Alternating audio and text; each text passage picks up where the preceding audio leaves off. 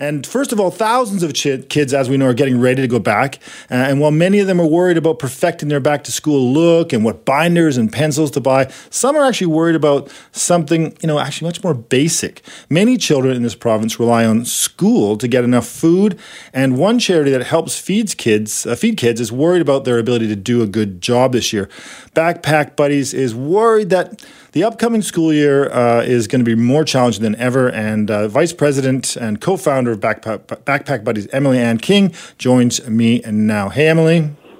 Hi, how are you? Good. Thanks for joining me. I know it's probably a busy day for you in preparations for the school year ahead. And just tell me a bit about Backpack Buddies. What do you guys do? Yes, so Backpack Buddies seeks to address the often hidden crisis of childhood hunger in our province.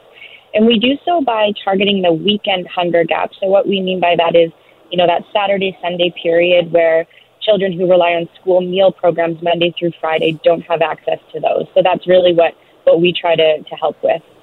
And literally the name, because you, how does the name work? How does that, how does it actually work? So I've got kids in the school system. I know that there are a lot of kids who don't have the kind of food that my kids were able to get and maybe didn't always eat. Uh, tell me how the actual system works.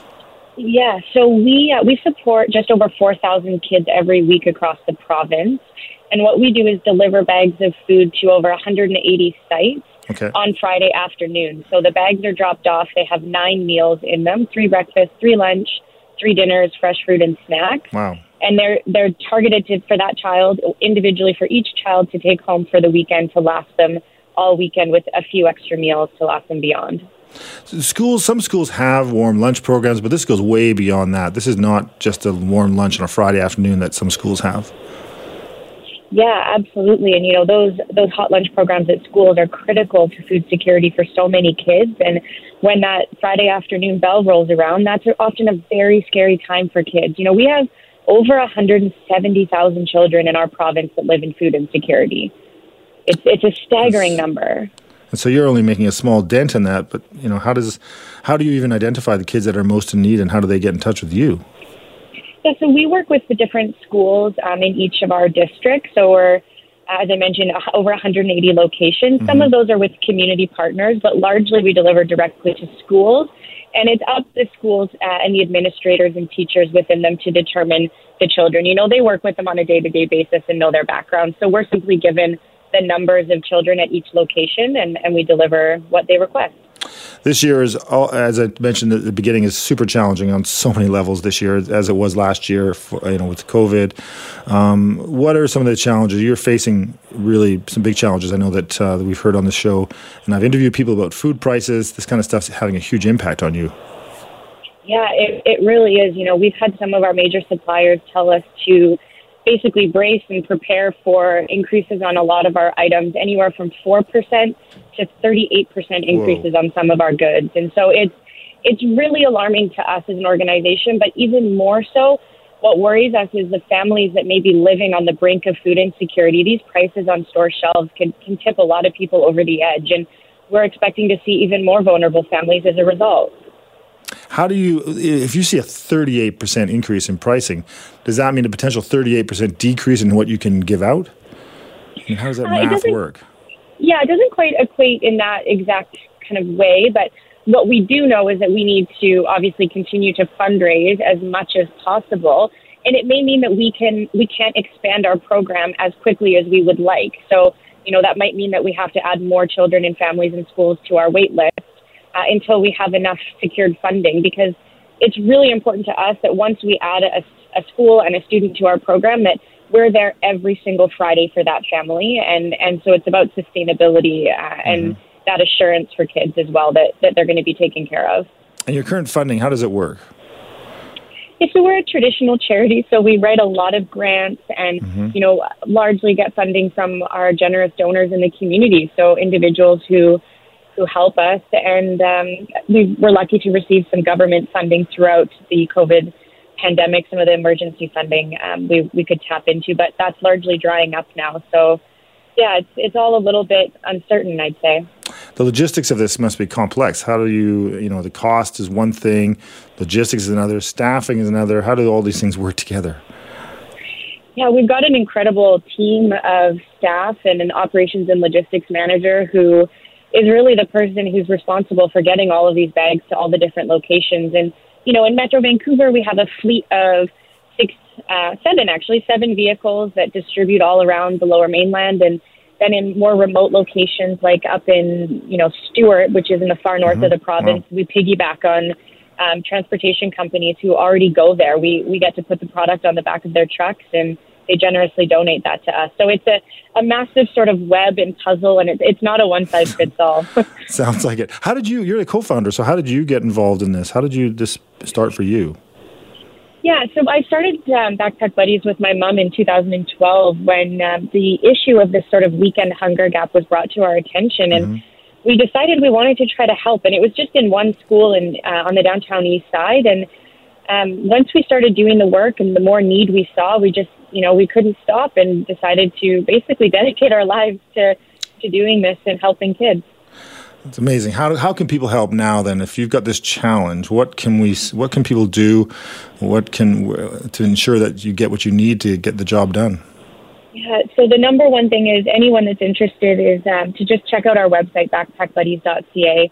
Lots of information about uh, how to donate and, and how to get involved. If you work for a company that might want to fundraise for us, tons of information. And uh, if you just shoot us an email or check out the website, it's all there. All right, Emily, I really appreciate you, uh, Emily, and I, I really appreciate you joining me today. Thank you so much. I appreciate it. Welcome back. George Affleck in for Mike Smith today on this holiday Monday, this Labor Day, and I hope you're doing well and you're getting things done today and you're up and at them. Uh, and before we all head back to school, as we knew, know, a lot of the kids are heading back to school tomorrow, along with, of course, the teachers. Uh, many concerns have been raised about BC's back to school plans. Some of the common criticisms are over a lack of a mask mandate for kindergarten to grade three, no online schooling for those who'd rather learn remotely, and some would like to see mandatory vaccinations for teachers. Our next guest is a teacher, and she's concerned about BC's back to school plan, and I don't think she's alone. Annie Ohana is a Surrey School District uh, Department 39 department head and a teacher advocate. Hi, Annie. Hello, how are you? Good. So, you know, every school year is at the beginning of the school year is a challenge. As, a parent, I know that, and as teachers know this, and kids know this. Um, and last year was really, really super weird. Uh, yeah. This year is a bit more normal, or is it still super abnormal? What what's going on for you from your point of view? Yeah, well, I, I mean, last year really it felt like you were in a, in a dryer, right, or a washing machine, right? Just yeah. it just it was it truly, and I mean, we didn't know if we were going to get extra time to prepare, right, all those things. Yeah. So, I mean, it's nice to, to say that at the very least, you know, we're seeing people getting vaccinated. Um, you know, we're know we're, we know we're heading back to 100% return. So, so those are things that I think are, are a bit more calm. Uh, but that being said, over the last several weeks, uh, the lack of truly a plan that, that, that really speaks to all of our concerns, especially as we have the Delta variant mm-hmm. and we're in the middle of the fourth wave, um, that does that leaves us still uh, at a very tense reality. And the fact that you know we it's almost like a wait and see approach, which we're not happy about um, because when you look at other jurisdictions around the world, uh, you're seeing kids getting sick, you're seeing mm-hmm. entire classes. Uh, actually, well, I can even give an example right on August 30th from right here in Vancouver, where a school staff meeting at a gym. Uh, and then they got an exposure notice right right after that. So we're almost like we're heading into an issue. We see the storm coming, and a lot of teachers feel that we haven't done enough to prepare for it. But what did you expect from from the decision makers? You've got seventy five percent plus double vaccinated. The people who are getting super sick are usually the unvaccinated. What what were you expecting would be happening from the leadership in BC for schools right at this point? Uh, you know, after 18 months, and, and, and I teaching in an area that, that had uh, many exposure notices, we had a 20 plus percent positivity rate at one point. Mm-hmm. Uh, we, we really expected that uh, the lesson would be learned that we need flexibility, right? Mm-hmm. So, especially for areas such as Surrey, that, that we would have an opportunity that if we needed to go remote, right, that that could happen. Um, if we needed to make some changes here or there, that could happen. We thought that we would see a K to three mandate uh, for masks because because of the fact that we see the Delta variant having a big impact, right, on mm-hmm. those that are unvaccinated. So, you know, there were some things, you know, ventilation w- would happen sooner, right? Mm-hmm. Uh, there are still areas where, where we have questions around whether the investment the government says is happening has actually happened yet, right? These things take time, hmm. obviously. Yeah, of course. Some so, of that's complex. So, yeah, so just like the lessons learned, and, and unfortunately, you know, right at the end of August was when the plan was released and it didn't leave a lot of right. time to, to prepare and, and you know reassess and adapt, as, as Dr. Henry said. One of the most surprising ones to me as a parent is is the fact that there's no online uh, option. Yeah. That that's why wouldn't they just continue with that since it was already built up and created and working yeah. for some people, maybe maybe not some for others, quite well. Yeah, absolutely. And I have to say, especially in speaking to parents and having advocated with parents that uh, have students that are vulnerable or vulnerable themselves, mm. special needs, uh, they were hit very hard last year. And, and so there's really a question about accessibility to education when you have parents that truly fear for their children, uh, because in their cases, maybe uh, they can't get vaccinated, they can't wear a mask, and so their vulnerabilities are much higher. Um, yes, and I am surprised. We know we're in a deficit.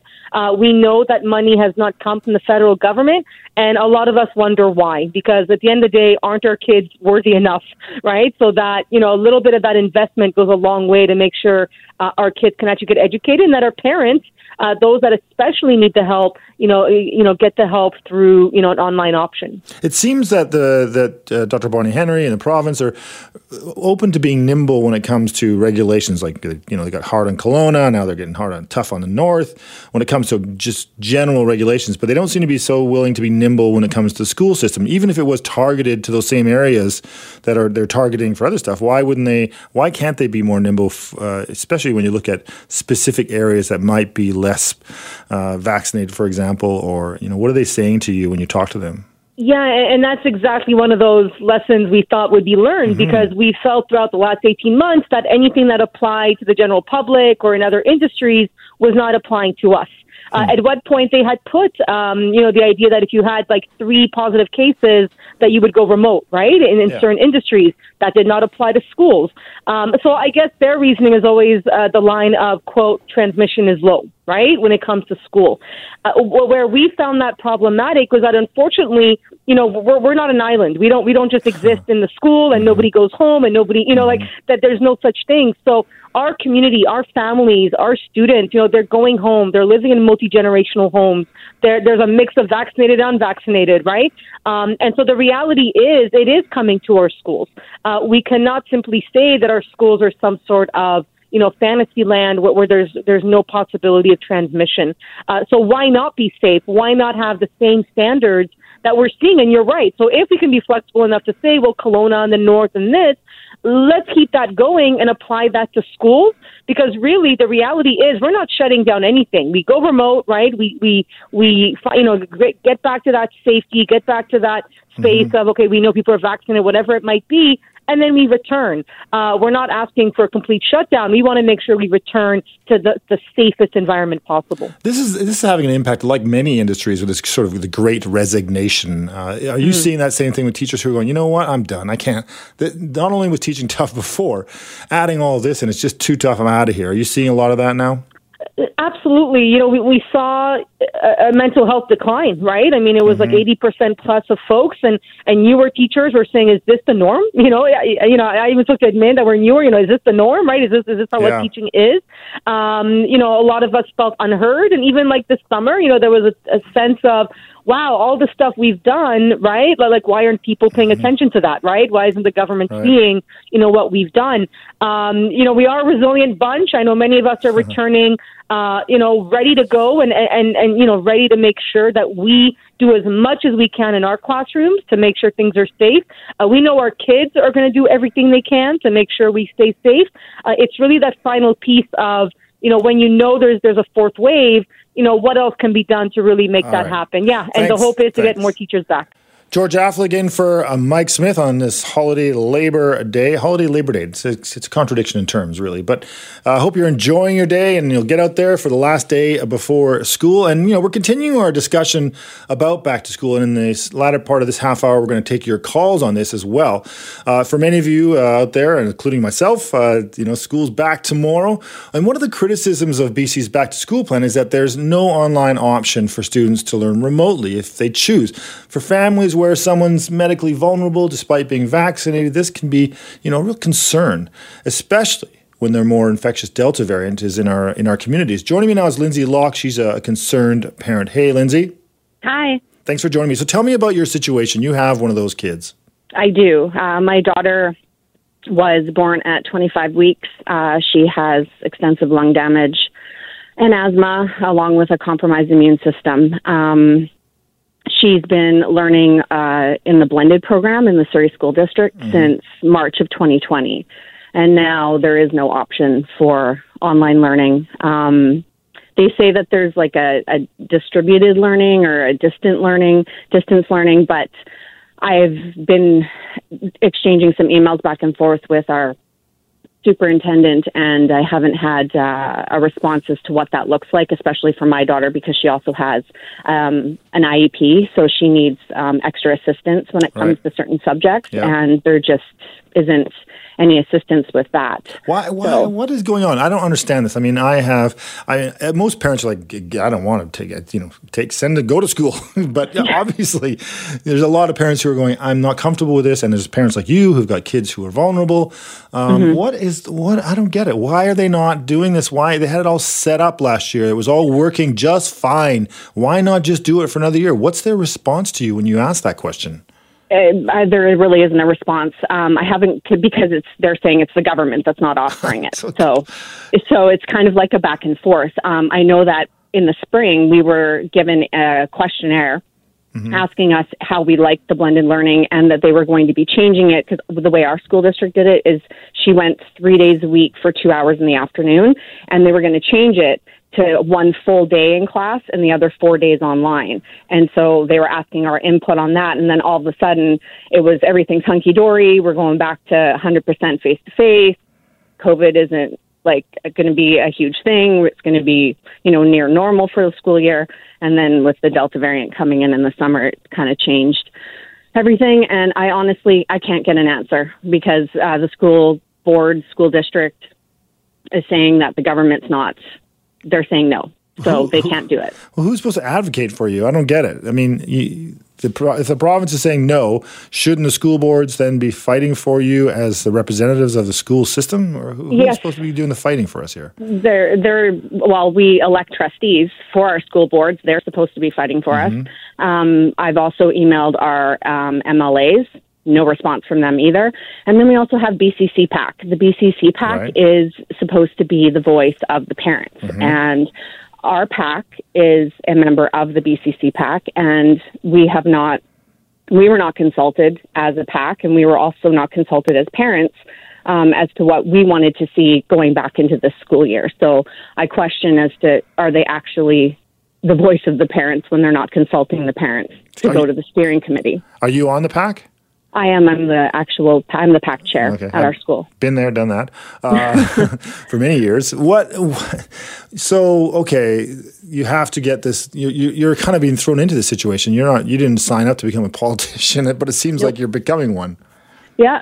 Well, I I stand up for what I believe is right, and I've always been a, an advocate for my daughter um, from day one, mm-hmm. um, and I will continue to do so when I think that people are failing her.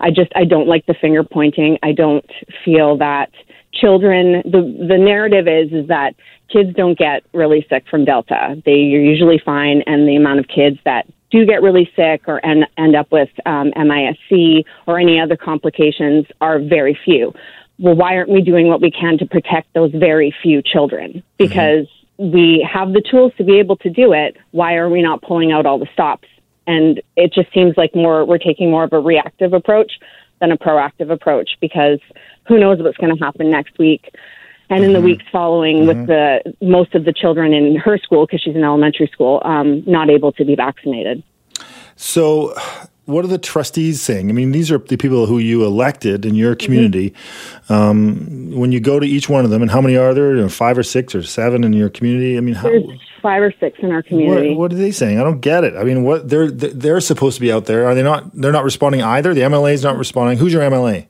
Uh, my MLA is um, uh, Burin, uh, no, uh, what I'm trying to remember what his name is. Uh, Jagrup Brar. Okay. That's who my MLA is, and uh, yeah, I emailed him and I just got one of those automatic responses back. And I actually emailed Ken Hardie, who I know is, uh, mm-hmm, provincial, yep. or sorry, federal. Yep. And uh, he emailed me back and was hmm. like, you know, this is not, there's not much I can do. But he actually CC'd my MLA on the email. so there was a back and forth and still nothing from him.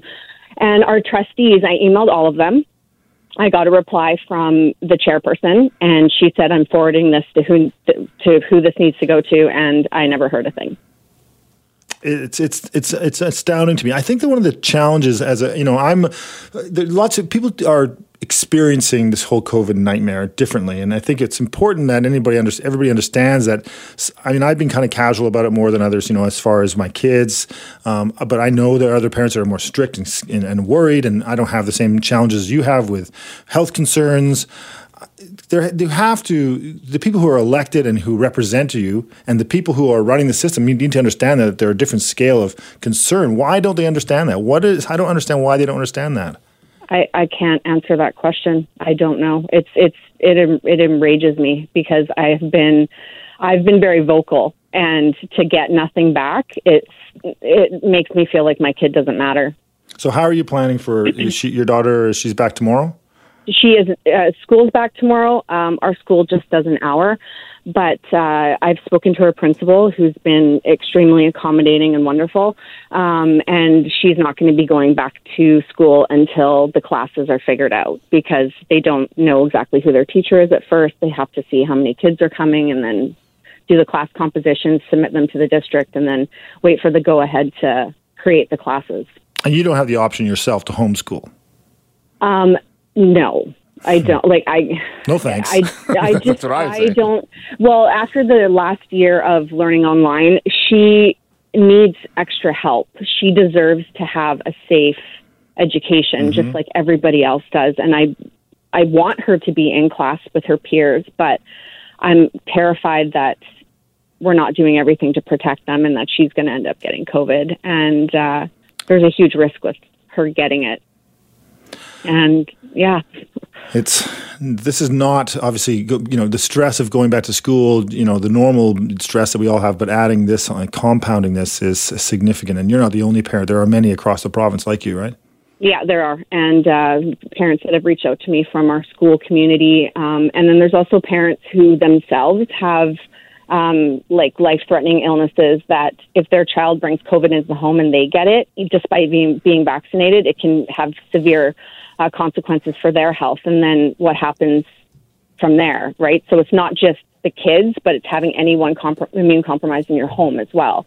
So they don't have an option of keeping their kids home learning either. And if you do the homeschooling or you're able to find an online program, you have to withdraw your child from their community school as well. All right, Lindsay. So uh, remind me again, who's your MLA? Just I, I want to track this guy down and I want to see if we can get him on the show to talk to him. But uh, send me, I, so, well, I, we'll find him, and I think we need to talk to him for sure. We're gonna I'm gonna ask my producer if we can either get him today or tomorrow when Mike's back. But I think we need answers, and I think it's important. But I appreciate you joining me today. Yeah, no problem. It's Jagrup Brar. Welcome back. George Affleck in for Mike Smith today on this holiday Monday, this Labor Day, and I hope you're doing well. In this hour, we're going to be in the, after the uh, uh, the news at uh, 10:30. We're going to be talking about coyotes. Yes, coyotes and uh, and the impacts they are having in Stanley Park. If you haven't heard, they're being culled by the province, uh, and some people have concerns about that, and we'll be hearing about that uh, later in this half hour. We'll be going to Jackie Tegart. She's the BC Liberal MLA, and she's going to tell us her thoughts on what we just talked about before the break which is the back to school plan from the province, where there's a lot of parents and teachers who are concerned that the plan's not good enough. And so we're going to hear from the BC Liberals on that. Uh, in the second hour uh, and third hour, at uh, between 11 and 12, we're going to have Wim Vander Zalm will be here. So if you've got questions regarding your gardening, it's time to get your garden ready for the fall. Uh, Wim will be taking your calls here uh, between uh, 11 and 11.30. And in our last half hour, we're going to have uh, Mike Agerbo will be here with uh, tech tips for your kids for back to school, some cool new devices, and we're going to hear about those from Mike. But as we uh, as we grow ever closer to election day here, we're seeing some shifting in the polls. According to the latest poll from Research Co., there's a big difference in which leader people would rather have, you know, negotiate foreign policy and which leader they'd rather sit down for a beer with. Uh, you know, how are Canadians feeling at this point in the election? I'm joined now by Mario Canseco, president of Research Co. Hey, Mario. Hey, George. Great to be here with you. Yeah, thanks for, for joining me again. So, two weeks to go. Uh, um, did you think it would be this close at this point? We're like neck and neck for the, the Liberals and the Conservatives. Uh, when you were doing the polling a few months ago, did you ever see this happening? No, I think the expectation for most people looking into the way Erin O'Toole was connecting before the campaign was called was that we would be having something similar to what happened to Pierre Elliott Trudeau in 1974, uh, coasting to a majority, having an easy time recovering most of the seats that, that, were lost in the right. election that was held two years previously. Now it's looking more like 1979. We oh. could be in a situation where the Liberals win the popular vote but don't have enough seats, and then the first person who gets the crack at forming the government, just like Joe Clark did in 1979, would be Erin O'Toole in 2021. Oh my God, that lasted what nine months, I think, for Clark in, in 1979. It wasn't a long reign of uh, Clark in that that time, so we might be up for another election before you know it. At this rate. Well, that's also part of the situation. You know, if if if Erin O'Toole cannot find enough support uh, from the NDP, if he decides to try to join the bloc, which is not doing very well at this stage, uh, or mm. there's a grand coalition like the one they had in Germany just a few years ah. ago, then we're heading back to the polls. Uh, so it's definitely not the scenario that the Liberals envisioned when they called this election. They thought we're yeah. coasting, people are happy with the COVID 19 management, mm-hmm. everybody who wanted to get vaccinated already has their shots so we'll win. And it hasn't been that easy. It's interesting. You know, your, the latest poll talks about things like having a coffee or a beer with politicians. As a former politician myself, it's one of those questions that people often ask about, you know, who you generally I find, you know, drinking with politicians is has its ups and downs for sure. Depends how much they, they have to drink, I suppose. But uh, tell me about this latest poll and some of the stuff that you pulled out of it. You know, this is a question that I asked uh, back in 2011 uh, for the federal election, and I was curious to see how people reacted now to the leaders uh, that we have at this particular stage. And mm-hmm. what's interesting is you see uh, Justin Trudeau and Jagmeet Singh doing very well on the likability stuff. You're more likely to say that you want to have a drink with Justin Trudeau at the local bar. You're more likely to say that you want Justin Trudeau to babysit your kids or a relative's kids. Okay. You're more likely to look at Justin Trudeau as the person you want on your sports team. But on yes. the policy side of things, this is where it gets interesting because Erin O'Toole, who is supposed to be the rookie here, is leading on a few of these issues. Hmm. He is leading on being prime minister in the event of a terrorist attack. He's also leading on negotiating with U.S. President Joe Biden on trade and security issues. And he also leads on negotiating with Russia over Arctic sovereignty. So hmm. it's amazing how the likability stuff, Trudeau does better than Erin O'Toole. Jagmeet Singh climbs the charts on a few of these things. But when it comes to foreign policy, it's Erin O'Toole, the former soldier, who is doing remarkably well because I guess sometimes I think we want somebody to be tougher on those issues that he's maybe a front runner on, and people who who are sometimes tougher are not that much fun at the bar. I don't know. Maybe that has something to do with it. So that, that's what's interesting though is is um, yeah the foreign policy stuff because he has no experience really in anything related to foreign policy, and then you know whereas Trudeau has been out there, he's the he's now the the, the granddaddy of the G7. Uh, he's been there. I think he's the longest leader now. Pretty soon will be. Uh, you'd think would give the, give him that credit, but uh, we're giving it to a guy who has zero experience with foreign policy. That's surprising. Well, what's fascinating to me, going back to the numbers we had in 2011, Uh, Jack Layton more all the likability stuff. The mm-hmm. person who you wanted to have a beer with, the person you wanted to have coffee with, the person who would babysit your kids. Michael Ignatieff did well on only one question, which was being part of your trivia team. Uh, hmm. Makes perfect sense because he's an academic. Uh-huh. But Stephen Harper won handily on everything else. When it came to Arctic sovereignty, when it came to negotiating with the U.S., when it came to terrorism, the incumbent usually leads. And this is definitely problematic for Justin Trudeau because what it shows is that during the first couple of weeks of the campaign, the person who has emerged as looking prime ministerial is the leader of the Conservatives and not the leader of the Liberals. And then there's Jagmeet Singh. And then th- this is the interesting challenge because uh, what could happen, and some of the other polls that are out there are saying that uh, the upset for the Liberals might be the vote towards the NDP. Jagmeet Singh is, is really quite popular. You can look at his TikTok channel and his Instagram, and he's all over social media. He's definitely got the youth vote going on there, but they're not straying too far from their standard uh, NDP policy platform stuff. No, not at all. I think part of what happens is we already saw the likability for Jagmeet Singh climbing the charts back in 2019. He was heading into the federal debates sort of in the low 40s and emerged out of the debates in the low 50s. So you had more than half of Canadians saying, I like what this person is doing. It doesn't necessarily bring you to vote for the NDP. And I think this is going to be one of the biggest challenges for them. Their numbers in Quebec are very low. Only 10% of people want to vote for the NDP. In Ontario, they're not close to the Liberals or the Conservatives at mm. this stage. So the room for growth is in British Columbia. And part of the problem is if that vote is coming out of the liberal numbers, especially in the ridings located in Metro Vancouver, that might actually enable the Conservatives to do well. So if there's yeah. a place where that vote shift could end up hurting the NDP and the Liberals, it's BC. Yeah, I think Granville, uh, that riding alone, which has got the Liberal candidate in a lot of trouble, and that's, you know, yeah. it's never going to be NDP, but it could easily, it has been Conservative, so that one could swing. Quebec's interesting because Jack Layton, that's where he really grew at the base for NDP but that you don't see that's not the polling's not showing that for Jagmeet. Singh. No, I think you know when when we go back to the 2011 election, and that was the best election in the history of the NDP federally. Uh, Layton really campaigned very hard in Quebec. He went to all the talk shows. His mm-hmm. French was significantly better than the French of some of the other leaders, including mm. Stephen Harper. Uh, he was originally from Montreal, so he was playing into those roots and it ended up uh, helping him do very well there. A lot of that support stays with Tom Mulcair in 2015, but it de- definitely disintegrates in 2019. And this is the reason why we don't have a three horse race like the one we had. Hmm. Back in 2015, with the NDP at 10% in Quebec, they're not going to get closer to 30%. So uh, the tone for the next two weeks, and really is two weeks, and, and and some might say that's a lifetime of politics. Others might say that's not a lot of time for the Liberals to turn things around. But I mean, these the, the polls that you do and others do, how how much to play do they have, and how decisions are made, and what do you think? What do you see happening over the next couple of weeks for some of these leaders? Well, I think one of the crucial aspects for the next couple of weeks is to try to establish an emotional connection. And I think it's been very hard for the Liberals because the first 10 days of the campaign are spent discussing Afghanistan. Mm-hmm. This allows somebody like O'Toole, who was a former soldier, to come right. out there and say, I would have done things differently. And there's no way to counter that. Mm-hmm. Now, Afghanistan seems to be not as high on the radar screen as it was just a couple of weeks ago.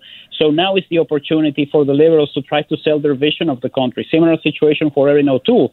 The challenges are tougher actually for the smaller parties. The Greens are not doing as well as they used to. Mm-hmm. Their numbers at the national level are the lowest that they've been for the past three elections. And the bloc isn't really garnering as much support as they did the last time. They got a bump because a lot of people didn't know who Yves-François Blanchet mm-hmm. was. Uh, but now uh, the numbers are stagnant. So it's definitely about establishing that emotional connection. The Liberals wanted to do it with the pandemic, and so far they haven't been able to do so. We've got two debates, one more in French, I think, and one in English. Uh, from a pollster point of view, uh, are, you, are, you, out in the in the market right after those uh, those uh, those and getting some data in? Yeah, definitely. We want to be in field after those debates because part of what happens is it's the analysis afterward that really mm-hmm. seals the deal. You know, you might be Nobody watching watches the debate, it, but, yeah, the coverage. Right. Yeah, it's yeah. the coverage afterwards. It's you know, did you hear this? Did you see this? And now it's different because it's not like the olden days with Mulroney and the clips being played on television. Everybody is going to grab a piece of that mm-hmm. and put it on their social media. So that is where the actual analysis of the debate is going to take place. So lots to lots to come. Lots of I mean, two weeks. It's going to be interesting, Mario. It will be, and it's definitely a more interesting race than the one we envisioned covering just 20 days ago. That's true. All right, thanks for joining me. My pleasure, George. Anytime.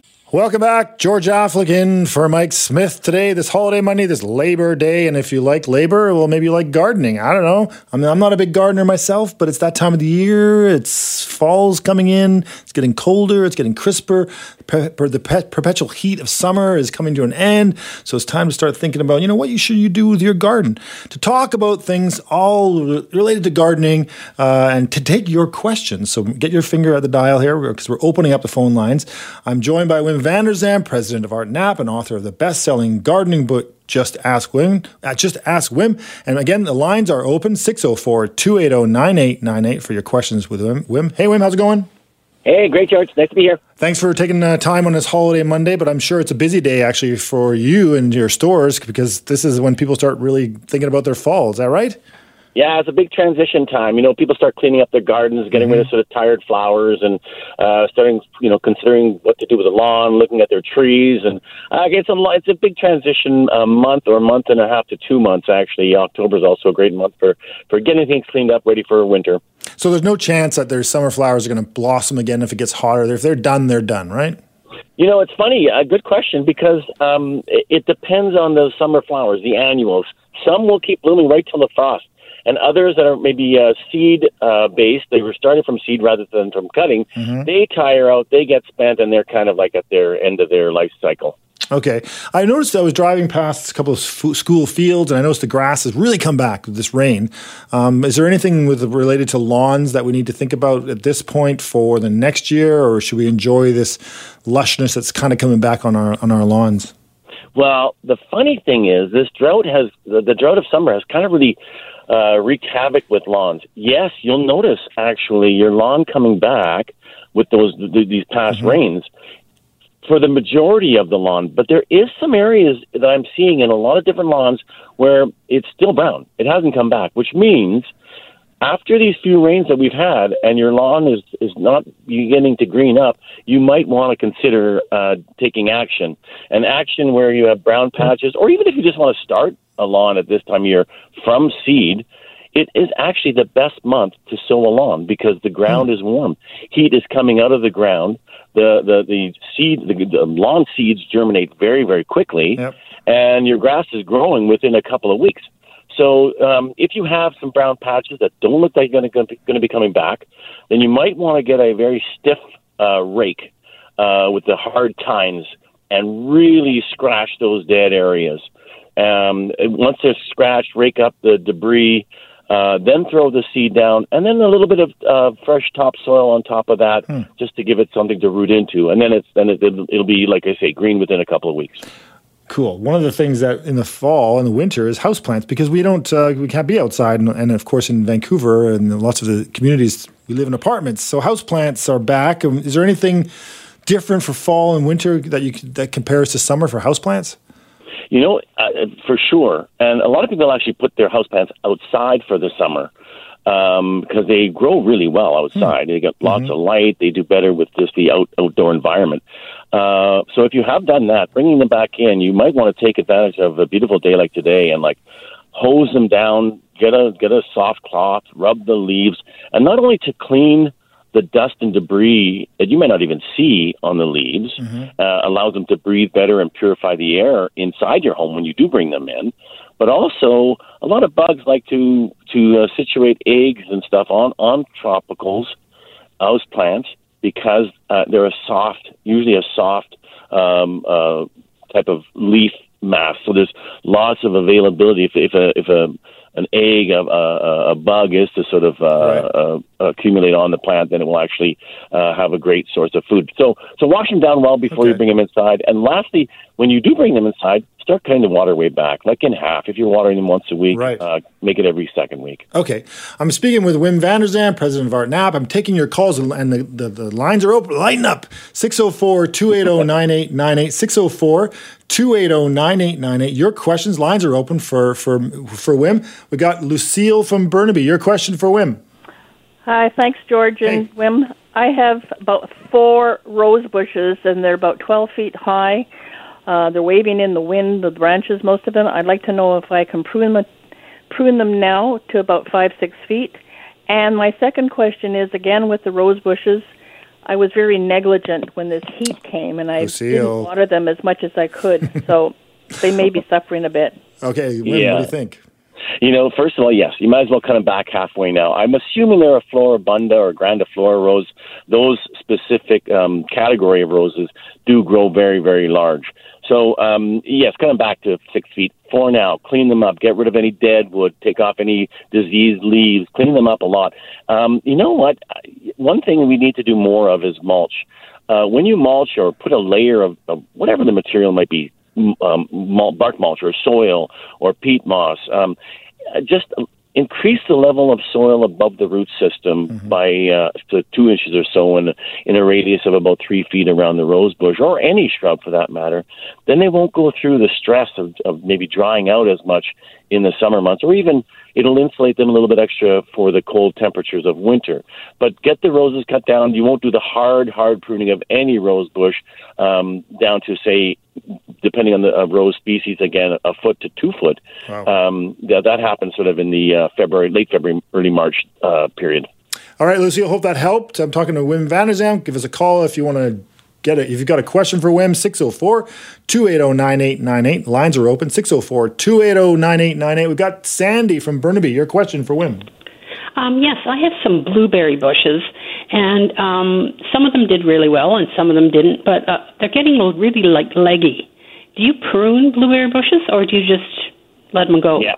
No, you sure do. You you definitely prune them, and I always one of the most difficult things to describe when it comes to gardening is pruning, because um, uh, in my book I actually have a statement where I say you can take ten different experts pruning experts to a shrub, and each one of them can prune them, everyone would be different, but none would be wrong. Hmm. So the the most important thing when it comes to pruning, you want to actually um, get the understanding of what is the basics of that bush, that plant.